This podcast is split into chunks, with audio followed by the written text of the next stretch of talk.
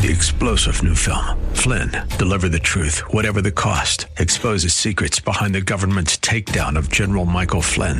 Flynn knew what the intel world had been up to. He ordered the first audit of the use of contractors. This set off alarm bells. He told the truth. He was the most dangerous person for Donald Trump to hire. They had to get rid of Flynn.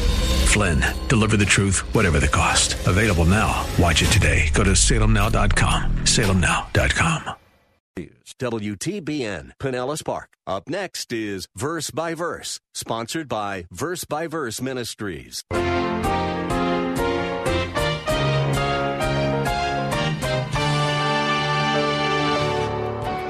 It's not enough to have confidence in your sword, you have to also be familiar with it. It's not enough to have a doctrinal statement in your mind that says, I believe the Bible from cover to cover. I just don't know it. I'm convinced that many Christians don't know how to fight Satan because they don't have a good grasp on their Bibles. So that when they are faced with serious problems, they don't know what scriptures to turn to for help. And you hear them say something like, Well, you know, I know that somewhere in the Bible it says something like this. That's really dangerous. IROC, or International Race of Champions, which recently disbanded, was a unique racing formula. Every car in the race was identical and prepared by the same team of mechanics. It was intended as a pure test of driving skills that took technology out of the equation. Every Christian has the same Bible. There are various translations, but the message, assuming you have an accurate translation, is the same. But how well we handle the Word of God makes all the difference. Welcome to Verse by Verse. Pastor teacher Steve Kreloff is guiding us in an extended study of the armor of God is listed in Ephesians chapter 6. Pastor Steve has been serving for more than 26 years at Lakeside Community Chapel in Clearwater, Florida. Paul called the Bible the sword of the Spirit, and for good reason.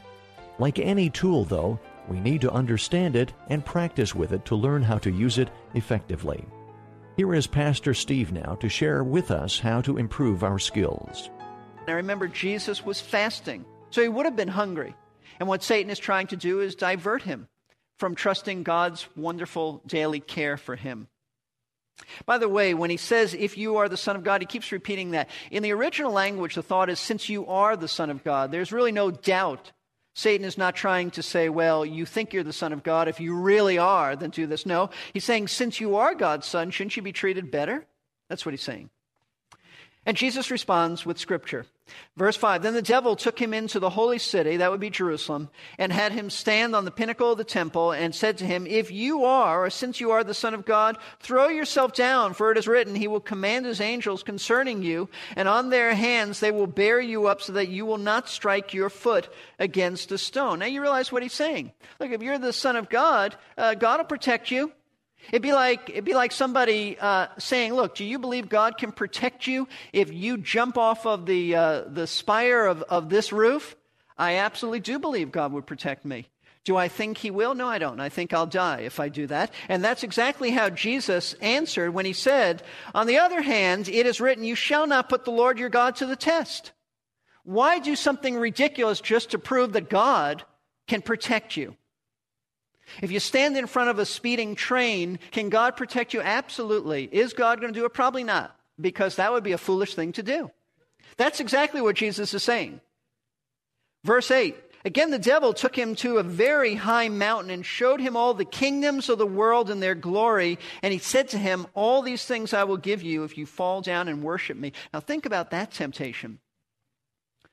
All, the, Satan had to give him a, a vision of the power and glory of the United States of America, of Great Britain in its greatest days, of Spain in the 1400s, all of that. And Satan said, I'll give it to you.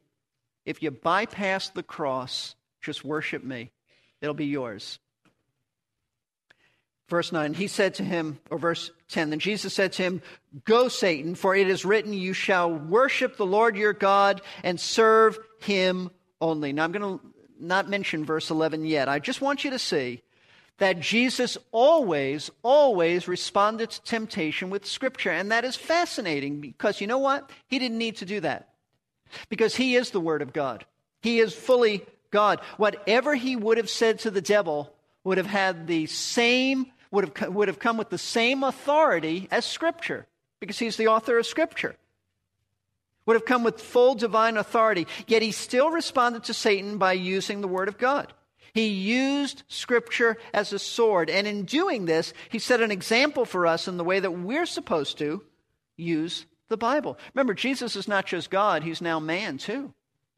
And in keeping with especially uh, the gospel accounts to declare his humanity, our Lord is giving us an example of how we as individuals are to respond to Satan. Now, I want you to notice something that you might not get from just a surface reading of Matthew 4. But Jesus did not quote Scripture in a general sense. That's what I want you to see, as well as the fact that he did quote Scripture. He didn't pull random verses out of, out of a hat. He knew exactly what he was doing. For every time Jesus answered Satan, he quoted from one book of the Bible. He was quoting from the Old Testament book of Deuteronomy, the fifth of the books of Moses. Now, why Deuteronomy? Why Deuteronomy? It's very interesting. Deuteronomy was given by God to the children of Israel as they were about to enter into the land of Canaan. They had been wandering for 40 years, about 40 years, and they were about to enter into the promised land, and they needed to know how to live on a daily basis. They needed to know how to obey the will of God. They needed to know what the guidebook was to govern their daily walk, obedience and doing the will of God as they set up a permanent lifestyle in that land. So, the purpose of the, the book of Deuteronomy was to help the Jewish people to obey God and to be in his will. That's exactly where Satan attacked Jesus, the will of God. Since you're the Son of God, get out of the will of God. Do this. Take some bread. Aren't you hungry? Why are you trusting the Father to take care of you? Get out of his will. You're, listen, don't you think God wants you to take a little food right now? Every temptation was Satan's solicitation to draw Jesus out of the will of God. Don't go to the cross. Don't first suffer and then have glory. I'll give you the glory now if you just worship me. I will, I will exalt you to the point that you have all the kingdoms of this world. Everything belongs to you. See, it was, it was all an attempt to divert Jesus from the will of God, the will of the Father. And that's why each quotation of Scripture was appropriate, appropriately used from Deuteronomy, the, the one book in the Old Testament that deals with the daily walk of God's people in terms of, of that whole context. Jesus defended himself from Satan's attempts to get him off course in the will of God by using the right scriptures. He, he, didn't, he didn't just quote indiscriminately. He didn't quote from Leviticus, which is about worship. He didn't pull verses from Genesis. He used Deuteronomy. But in defending himself, Jesus also used his sword as an offensive weapon that caused the devil to retreat. Notice verse 11. After saying all this, notice what Satan did. He'd had enough. Then the devil left him, and behold, angels came and began to minister to him. This is essentially the same thought as James 4 7, where James says, resist the devil and he will what? Flee from you. Folks, that's exactly how we are to use our swords. When we bring appropriate scripture to our minds for the difficulties and the assaults we face from Satan, we are both resisting him as well as causing him to retreat. He will flee. Now, it's for a time, he'll be back, but he will flee. So keep using your sword, and the devil for at least a time, will leave you alone. So you see, it's both defensive and offensive. It, it is a crushing blow into his plan to divert you from doing what's right. So the sword of the Spirit is specific statements of Scripture appropriate to specific attacks. It is a precision sword to be used in a precision type way. Then the question is this there's a third question now that's very important. How can we sharpen our skills in using the sword of the Spirit? How do you use it properly? I don't think you need to go to Bible college or seminary to sharpen your skills. It wouldn't hurt, but I don't think that's the intent. I want to offer you some practical truths. I want to offer you some biblical truths that will help you to use your sword more effectively. Number one, take note of this. First of all, you must have absolute confidence in your sword's ability to defeat Satan. If you think you have a defective sword, a sword in which the Bible has errors, a sword in which the Bible is misleading, you will never be effective in terms of, of defending yourself. How do you gain confidence in your sword? Well, once again, I want you to notice that Paul doesn't simply, in, in Ephesians 6, tell us that God has given us a sword. I purposely left this to the end because I want to bring this out. He calls it the sword of what? It's the sword of the Spirit. The sword of the Spirit, which means Take note of this. It means that this sword originates with the Holy Spirit. The Holy Spirit, the third person of the triune Godhead, is the author of this sword because he is the author of all Scripture. Now it's, now it's true, God the Father as well as God the Son were involved in that too. That's why I said Jesus is the author of Scripture as well. But here, Paul says that the Holy Spirit specifically is the author of Scripture. Now, what does that mean? Let's, let's look at 2 Peter chapter 1. I think this is very important. You have to have confidence that the Bible is indeed the Word of God and is effective. If you have serious doubts about that, it's all right to have some struggles with that as long as your struggles and doubts lead you to greater confidence. There is a difference between honest doubting and unbelief. Honest doubting ought to lead you to more study, and you'll come up with the right answers. That's why you can turn to any of our uh, pastors for help. Any of our pastoral staff, any of our elders will be happy to help you on this. But in 2 Peter chapter 1, Peter specifically tells us about the scriptures being inspired. And we have to rely on what he said because nobody experiences this now. I don't know what it's like to speak in an inspired way. Uh, we often use that word, well, so and so was very inspiring, but that's not the way the Bible uses inspiration. By inspiration, the Bible means that God, God, uh, God breathed, that it comes from God. Uh, we certainly, as we teach the Bible, want to be accurate, want to explain Scripture, but I've never experienced, nor has anybody today, because the canon of Scripture is, is closed, no one today has, has ever experienced what it's like to speak like the prophets did. Now, I know that there are some who say that, but that's why we call them false teachers, because they don't have a word from God. This is the completed word of God. And let's just see what Peter has to say about this. Verse 19. In, verse, in chapter 1, verse 19, he says, So we have the prophetic word made more sure, or you could translate it, we have a more certain or more sure word of prophecy. Now, by prophecy or prophetic word, Peter does not mean that uh, prophecies that deal with the future alone. Uh, we often use that term prophecy to speak of, of uh, foretelling, something that was predicted and happened. But really, the term prophecy or prophetic word means any words that come from the prophets. It could be just forthtelling. It might be predictive, but it might not. So he means we have, he's talking about the Bible here.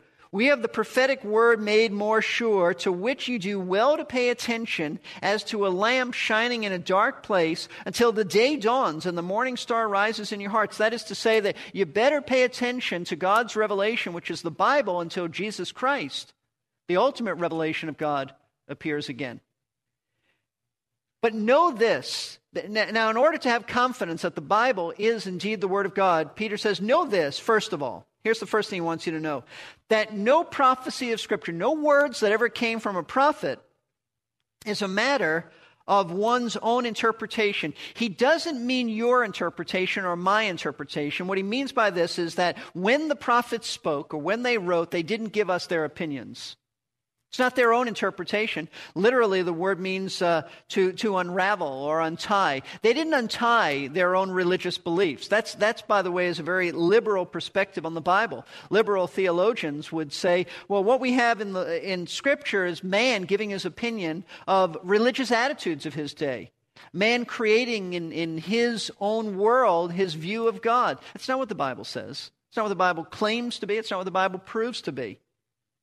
Peter is telling us that no prophet ever gave his own opinion when he wrote or spoke scripturally. These words and thoughts found in the Bible did not originate with man, but notice he says they're not a matter of one's own interpretation. Then what are they?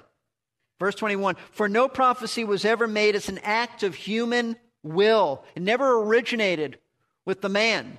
But men, and he means now the prophets, the ones who wrote the Bible. Men, notice this, moved by the Holy Spirit, spoke from God. What a great statement. This is inspiration. How it worked is still a mystery, but they spoke from God. In other words, the writers of Scripture were so controlled, so dominated by the Holy Spirit, and that, by the way, is what the word moved means. It is used elsewhere in Greek literature as well as in the Bible to speak of a boat that is driven and controlled by the force of the wind, completely at the mercy of the wind, wherever the wind sends it. These men were so dominated, so controlled by the Holy Spirit that what they wrote down and what they said were the very words of God the Holy Spirit. The mystery of all of this is that the Spirit of God did not violate their wills, so that these men wrote in their own vocabulary, their own style. Inspiration doesn't mean mechanical dictation.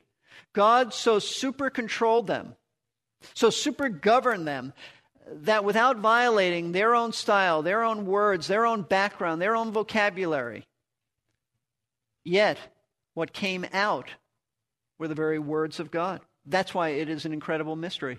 So when you read Paul, especially in the original language, he's a little different than, than Peter. Luke is very intricate, very, very uh, complex Greek. John is rather basic. You might not pick that up in, in English, but that's what inspiration means. That's why when Paul says in 2 Timothy 3.16, he says, all scripture is God-breathed. He means the same thing, except there, he's not talking about the process of inspiration. There, he's talking about the finished product. All that you have on the pages before you, from Genesis to Revelation, is the product of the breath of God. It is all God-breathed. And Peter is telling us the process by which God, who breathed out his words, got it down on the page. He so controlled, dominated these men that what they wrote, what they wrote down was precisely the words that he had breathed out. No errors, nothing fallible, all inspired, all of God. So listen, here's the point. If you're ever going to use your sword properly, you must have confidence that this is a divine, supernatural sword. It's not, it's not another another uh, uh, pragmatic approach. It is a sword that you must have confidence in. Listen, don't be afraid to use the Bible. Even in hostile environments, even in settings in which the Bible isn't believed, it might be ridiculed and certainly not even respected, it is still the Word of God and it still cuts sharply because it is a two edged sword, Scripture tells us, even when men reject it. I am, I am so impressed with how when John MacArthur has been on Larry King Live, how have you noticed that even when they have other Christians with him, uh, very few times do these other men go to the Bible. And yet, that is continually what MacArthur does, going back to the scriptures. Why? Because he understands that what you use in situations like that is the Word of God. You use your sword.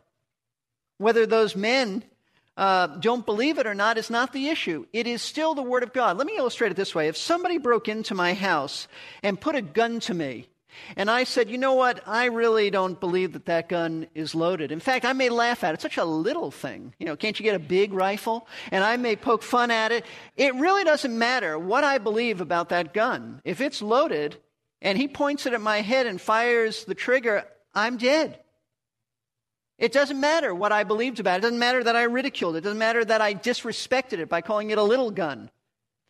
The same thing is true with the, the sword of the Spirit. The Bible will still cut, it will still convict, it will still protect you, it will still deal with false teaching and false ideologies, even if those around you don't seem to embrace it. This is precisely how Jesus used the sword. There are many times in the gospel accounts where our Lord was, was uh, tested by men who wanted to trip him up, and he always came back to the Bible. Remember, for example, the Sadducees, who didn't believe in the resurrection, gave him this, this whole concocted story about, well, this woman married, was married to this brother, and he died, and when she went through seven of them, who was she going to be married to in the resurrection? Remember what Jesus said? He said, You know what? You don't know the power of God, and you don't know the scriptures of God. And he proceeded to tell them the Bible.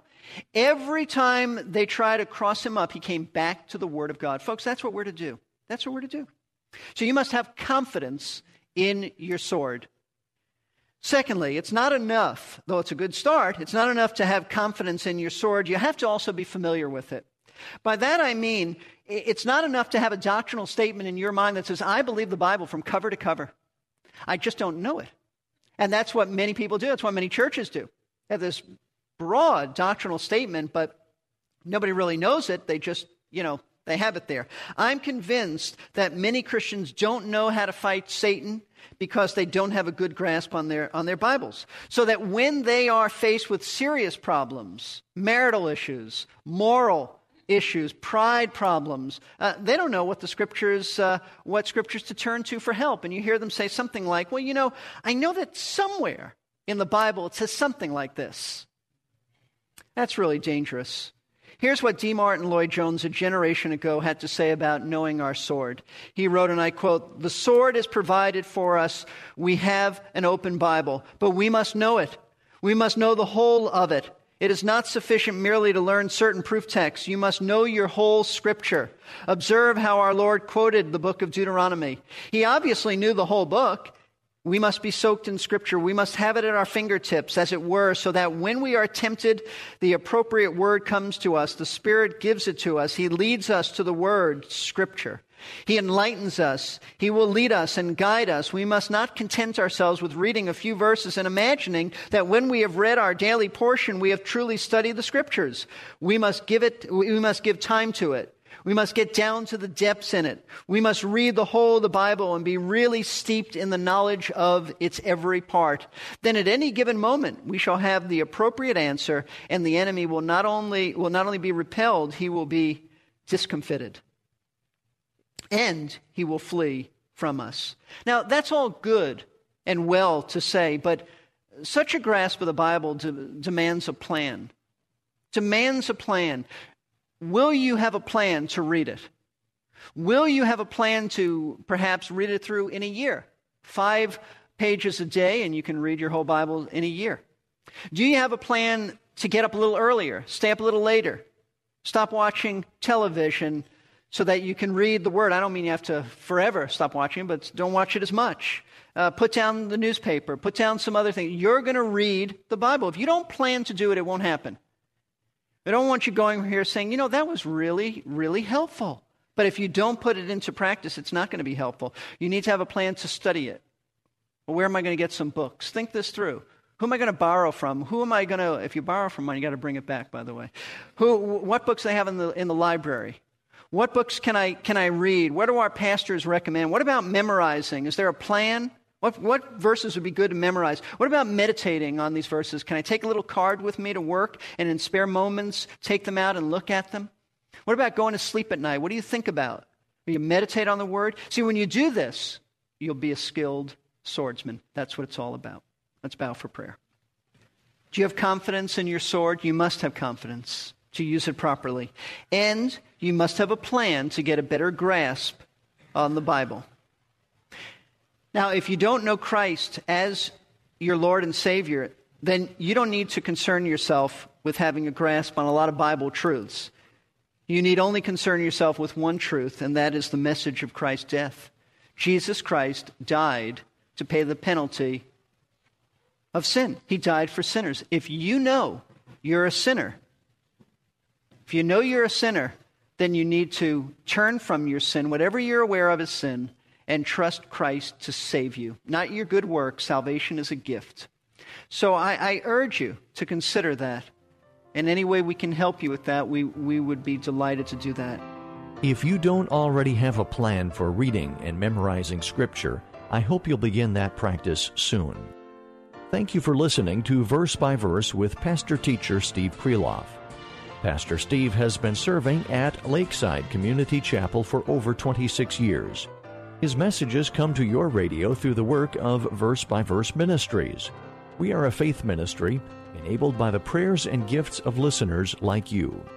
You can hear this and other verse by verse lessons on your computer at our website, versebyverseradio.org. If you would like to order a CD or a cassette of this entire two part message, call us at 727 441 1714. Leave your name and a number and we will return your call during weekday office hours. That number again is 727 441 1714. Paul listed one more vital spiritual aid in Ephesians chapter 6. We might feel pretty good about ourselves with all this armor, but there is one more vital ingredient for success in spiritual warfare. I hope you'll join us for the next verse by verse as we consider together the value of prayer when confronted by the enemy.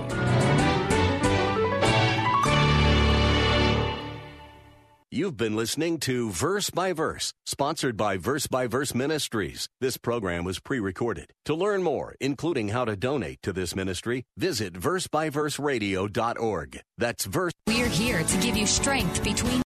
Three star general Michael J. Flynn, head of the Pentagon Intelligence Agency, knew all the government's dirty secrets. He was one of the most respected generals in the military. Flynn knew what the intel world had been up to. He understood its funding. He ordered the first audit of the use of contractors. This set off alarm bells. The explosive new documentary, Flynn, Deliver the Truth, Whatever the Cost, uncovers the facts behind this scandal. Flynn told the truth. He was the most dangerous person for Donald Trump to hire. I find out the worst enemy that I'm going to face in my life is right here in America. They took my assessment and they wanted me to change it. And I was like, I'm not changing it. They had to get rid of Flynn. With in depth interviews, archival footage, and never before seen personal records of the man behind the headlines. I just felt like I was drowning. Flynn, deliver the truth, whatever the cost. Available now. Watch it today. Go to salemnow.com. Salemnow.com.